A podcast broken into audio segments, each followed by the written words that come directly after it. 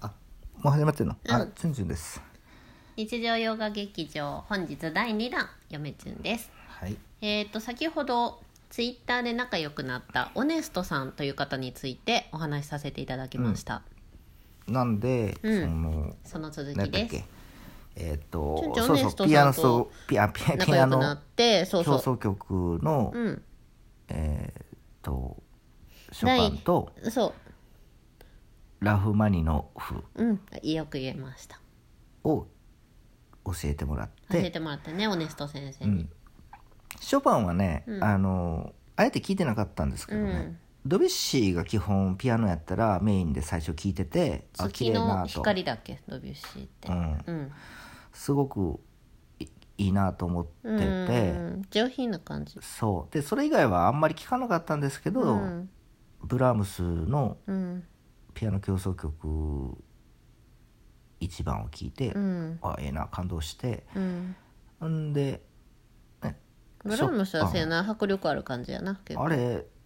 あれはすごい立体的な音楽やなうブラームスはんやっぱすごいな、うんやっぱ奥交行きあ響るよね曲有名やから、やうんっぱそれと同じような感じで聴きますよね、うんうんうんすごいなと思ってすますごいと思ったうん、でラフマニノフうんあれの人はロシアの人なんそうかそうそううん、まあロシアっぽいね、そううんなんか、ちょっと違うよな他の作曲家のう人んたちとで曲の感じピアがノその第2番が、そのスケートのそう浅田真央ちゃん真央のちゃんのやつで最後の引退前の最後のそフうリーであれフルで聴いたらすごい良かったですよかっ、こいいよねうあれんでも、うんまあ、第2番を教えてくれて好きやけど、好きになったけど、うんやっぱ第3番がラよフかマっニノフラフマニノフの、うんえピアノ協奏曲うん第3番うんあれよ早かった口わ言葉みたいなよあれ良かったかったね良かったですねやっぱりさ好きな音楽はチュンチュンはどこで聞くの場所はでいろんなところうん YouTube でまず聞いてまずね、あのどんなもんかまずうん聞いてう、んうんうんそっからいいやつというかこの気に好きなやつは徹底的に聞きますよね、うんうんううんん時間をかけて長いんでめっちゃああそうそうだから30分とか40分そとかうそうそうそう45分とかそんなんなんで、それ全部聞くの車の中でよく聞きますよねやっぱりああなるほど車時間を利用しとるんや、そうでそうそうえっと今回のそのああとショパンうんのピアノ協奏曲、第1番も良かったショパンもよかったショパンも良かっただからショパンあんま聞かなかったんですけどおおおショパン様って感じするなんかもうショパンさんおお上品でおございますねやっぱみたいピアノで有名なのかな、うんショパンってなだんかからピアノはさすごくなんつうのな住んでる感じうんやっぱピアノって感じだねショパンって うんだからピアノって感じやから語彙力語彙力そのピアノ協奏曲ショパンのピアノ協奏曲第1番聴いた時に、うんピアノっていうのと、うんその、まあ、協奏曲ということで協奏曲っていうっていう感じのピアノうんでもピアノって感じですよね、すごい良かったですよねちゅんちゃんが言いたいのは、うん多分ピアノの音がこう前面に聞こえてくるってことでしょうんスッと入ってくるでもピアノこってとでしょ感じシャパンって感じでしたよねやっぱり皆さんわからないですよあねのさ文学 YouTuber なんだからさ仮にもさ、うん、語彙力まあ、感覚的な人間ですからねそれを直で言うと出ますよねピアノピアノ感覚をこう直であ頭通さずに直でオネストさん笑ってるわけ まあお姉さんとんねですもごい言いと方んででもないうん問題児が生徒になってしまうそうそうそうそう、まあでも問題児ほど可愛いですから、あおの世話してくださいえっと何やったっけな、うん奇想曲何奇想曲イタリア奇想曲やった想曲そうやなうん、っていうのも好きでね、うーんなんかねなんか好きなやつ結構クラシックありますよね、うっーんチュンチュンはて言ってもクラシックばっかり聴くかって言ったらそうでもないんですよ全然普通に聞くよなんでもそうもう中学高校とかやったらもうハイスタとかパンクパンク系やんねうん、ロックってあんまり好きじゃないっていうかロックってあんまよく分かんなかったんですけどあーただ父親があの矢沢永吉がいや矢沢永吉が好きなんであロックやんそうななでも A ちゃん好きやろチュンチュンもあの大人になってから好きになっじたゃあロック分かってきたってことか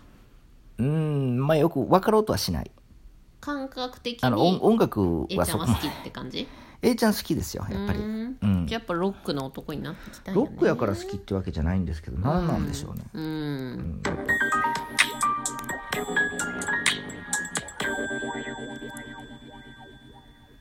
チュンチュンです初めて5分ちょうどで CM 流せましたはいはい、ま後半いきなましんかょう音楽の話ばっかりになってますけれどもいや本当いろんな曲聴くよなって思うわうん、あんまあんまりあの限定性いいよやなつはいいやつはいいいいやつはいいって感じなんでっていう感じうん聞いてみて、いいやつはいいうんうんうん合わへんやつは合わへんはっきりしてる、そんな感じやなうん、どうなん最近の若者音楽とか知っとる夜遊びとか知っとるいや聞いたらわかるんかもしれんけどまあでも全く沈むように溶けるああその曲ねようにってやつあーその曲か、なんかあああの曲不思議ですよね ほなんんかまに知っね、とるうん、あのちょいちょいね B ダッシュ好きで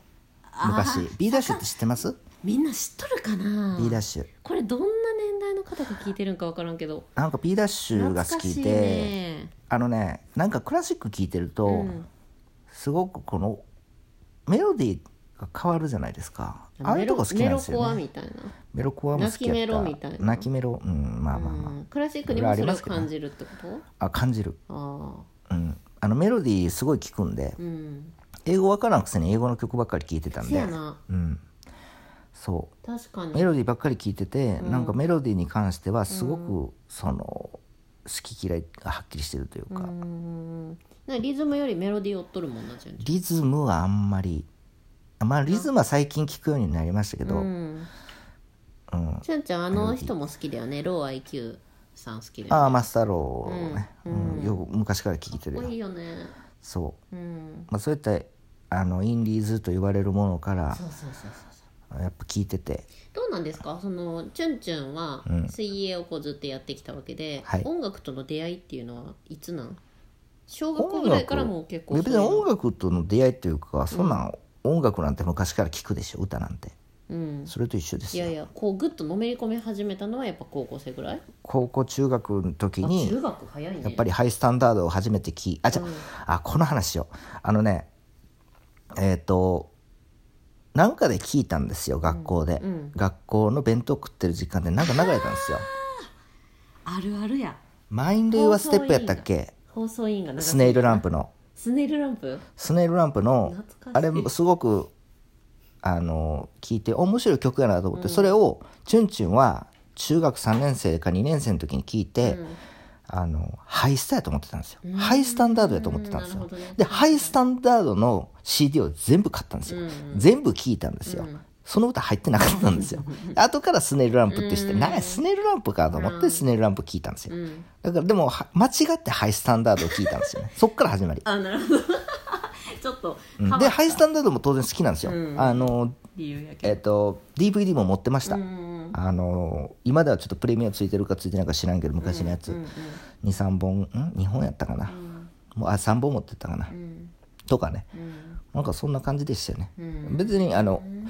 なんつうの楽器が弾きたいとかはそんなんなくてもう聞く専門うんそそうやなやってみたいとも思わんねやう思わなへん全く楽器はい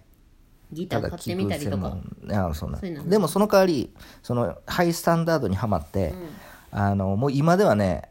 あの MD に全部入れてたんですよ出たやけくそになってちょっと MD お金ないじゃないですか、うん高校生なんて、うんだから全部レンタルしてうんとか、もうマイナーなやつレンタルにないやつとかも買ってマイナーなやつとかメロコア中心にわかるわでメロコアを中心に聞いてたんやけど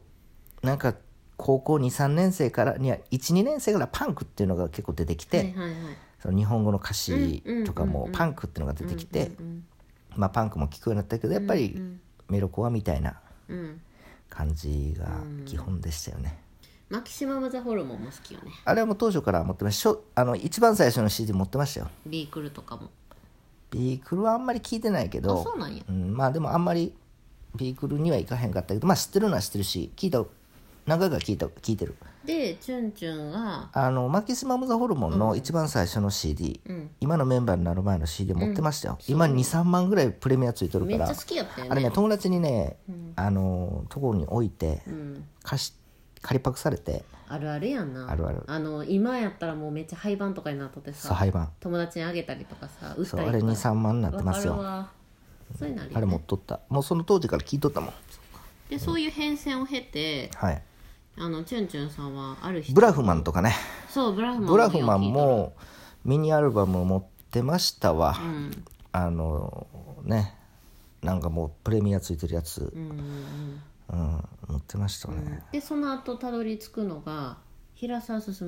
平沢進もいいよ ねこの流れで平平沢進ほはんとねテクノ大テクノなんですよテクねノかそうかテクノ時代に出てきたんちゃうかな、えーあとの人は、えっ、と、うんあの人たちやな、えっ、とポリシックスとかポリシックスとかも影響を受けてますよね、うんやっぱりポリシッあクスのは YMO と平沢進あれ P, P モデル P モデうル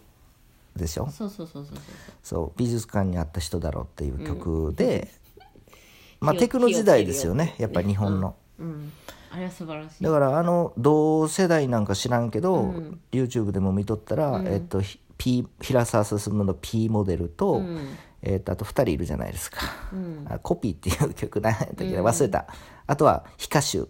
あピカシュあええピカシュピピカシュやったっけ、ひヒカシュピカシュやったっけヒカシュやったっ け